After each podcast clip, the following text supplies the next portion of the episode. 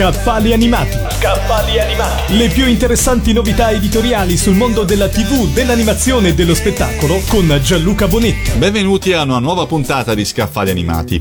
Il doppiaggio è un'arte affascinante che tenta spesso con successo di trasfondere in un'altra lingua la parte parlata di un'opera audiovisiva.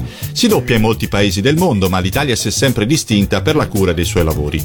Per chi vuole scoprire cosa c'è dietro il doppiaggio, soprattutto di un cartone animato, consiglio di leggere il libro di Nunziante Valoroso dal titolo Un comandante alla corte di Walt Disney, la carriera di Roberto De Leonardis, leggenda del doppiaggio. Questo volume vuole essere un affettuoso omaggio alla carriera di colui che, a detta di tutti, è stato il più bravo tra coloro che hanno adattato in italiano dei copioni per il doppiaggio. Nato a Napoli nel 1913, figlio di un ammiraglio della Marina, Roberto ne seguì le orme diventando un ufficiale.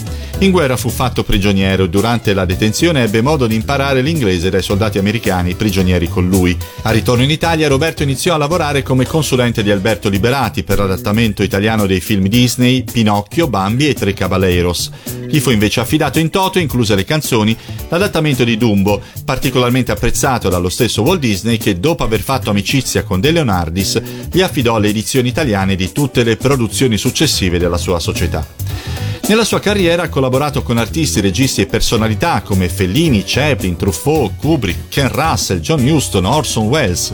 È stato un poeta delle sale di doppiaggio, oltre che paroliere di successo per tutte le canzoni dei musical di cui ha curato l'adattamento, dove si firmava con lo pseudonimo di Pertitas, parola che deriva dal gergo burocratico e che significa letteralmente per titolare assente.